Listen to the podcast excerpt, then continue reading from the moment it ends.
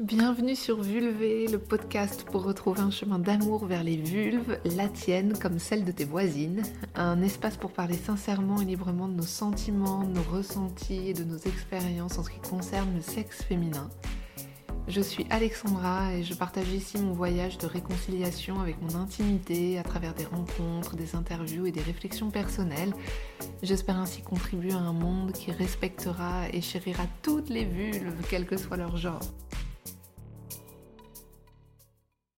Imaginez si le sexe de chaque femme, au-delà de sa fonction anatomique, avait une magie et une intelligence particulières. Il aurait son propre tempérament, ses idées, ses projets, ses intentions, son identité. Il serait une part de nous, mais une part avec ses idées propres, une sorte d'être à part entière qui, à l'intérieur de nous, coexiste avec d'autres intelligences. Quand on y pense, cette idée n'est pas si extravagante que cela. On reconnaît déjà à peu près tous et toutes que cohabitent en nous deux forces de décision, le raisonnement et les émotions qu'on appelle volontiers la tête et le cœur. Quand il s'agit de faire un choix avec sa tête ou de faire un choix avec son cœur, on connaît tous et toutes ces deux discours qui parfois s'affrontent, se désalignent et se rencontrent, chacun cherchant à triompher de l'autre en défendant les intérêts qui lui sont propres. Le cœur à ces raisons que la raison ignore, on a tous la référence. Eh bien, il serait juste d'ajouter à ce tableau une troisième force de décision, la vulve. D'ailleurs, on a déjà doté les hommes de cette troisième intelligence quand on affirme le célèbre Celui-là, il pense avec sa bite. En l'occurrence, c'est rarement flatteur quand on dit ça. Par homme qui pense avec sa bite, on désigne celui qui a perdu totalement la raison et agit sans émotion ni discernement pour satisfaire ses pulsions charnelles. On n'est jamais loin de l'idée d'un idiot suivant son sexe comme un âne suivrait une carotte.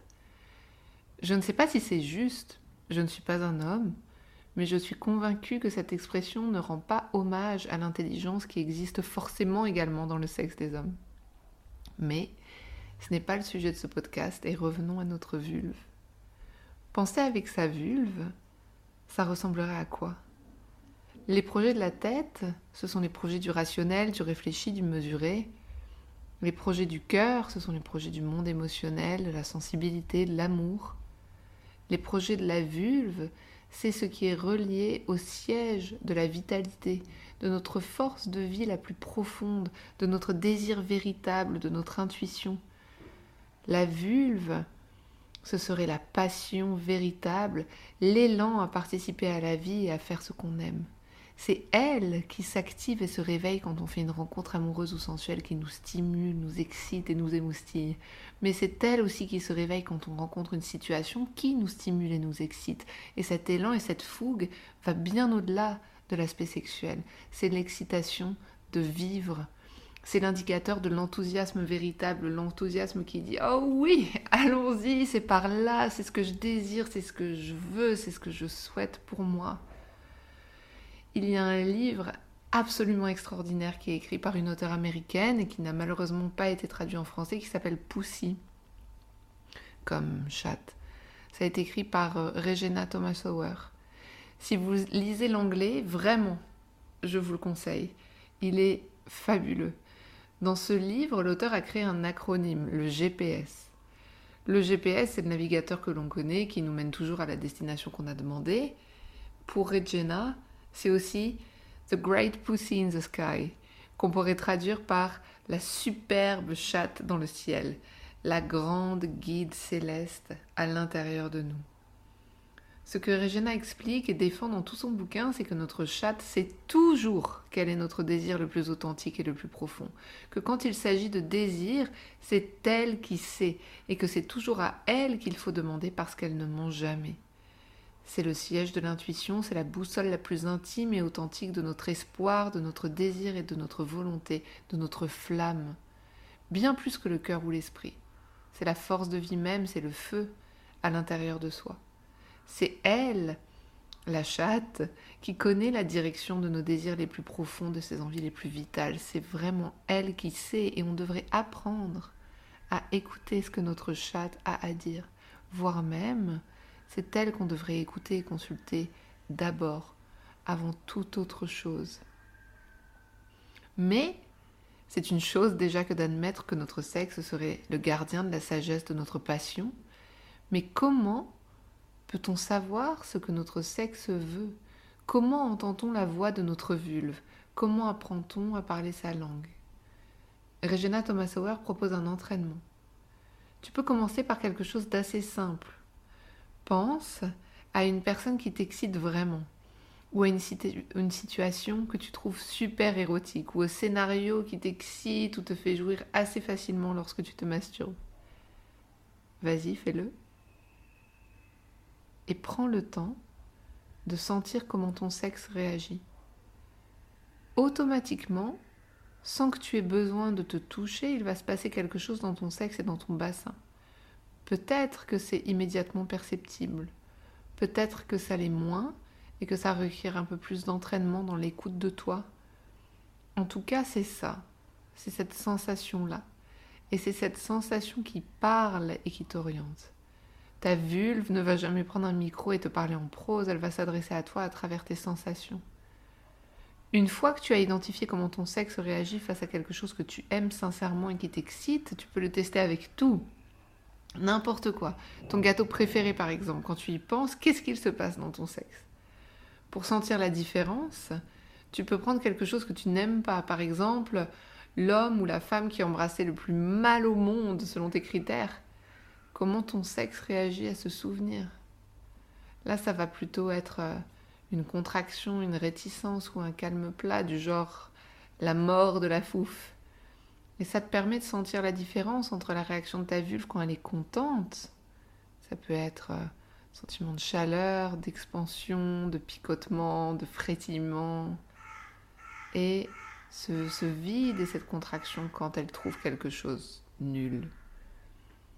Et ce qui est assez simple et génial, c'est que c'est toujours le même allumage pour tout ce que tu désires vraiment et profondément. Tu peux faire comme je te disais avec ton plat préféré, ta destination de voyage préférée, ton boulot de rêve, c'est toujours le même stimulus, stimulus, stimuli, stimulus, et la même réponse de ta vulve. Alors une fois que tu sais, tu peux commencer à intégrer ça dans ta vie. Qu'est-ce que ma vulve pense de cette proposition? Et dire Attends, attends une seconde, je vais demander à ma vulve ce qu'elle en pense. Quand on te propose quelque chose, une soirée, une activité, un projet, une nouvelle rencontre, une amitié même, tu peux sentir ce que ta vulve en pense, la consulter bien au-delà de la sexualité. Elle sait si le choix que tu vas faire est bon pour toi, s'il est aligné avec ce que tu veux profondément.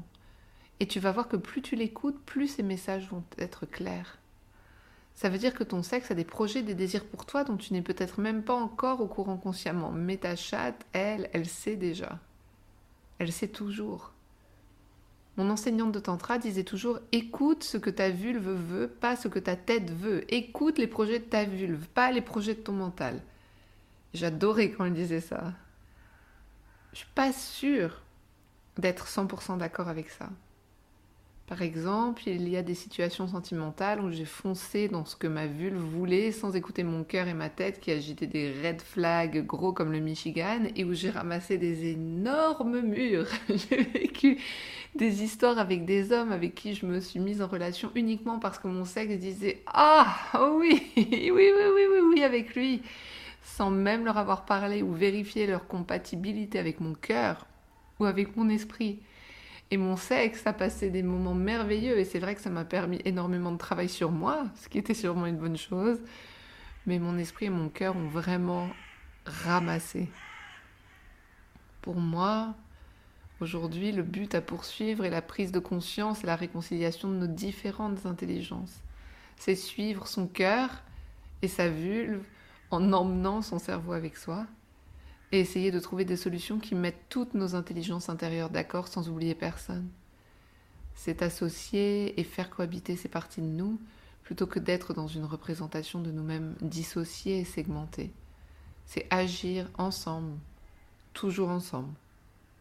Alors oui, peut-être avec une petite préférence et un favoritisme marqué pour ce qui vient de la vulve, pour ses messages à elle, parce qu'elle représente la vie, Peut-être que la vulve peut présider dans notre concile intérieur, mais sûrement pas agir en solo. Mais toi, tu en penses quoi? Est-ce que tu connais l'intelligence de ta vulve et est-ce que tu l'écoutes?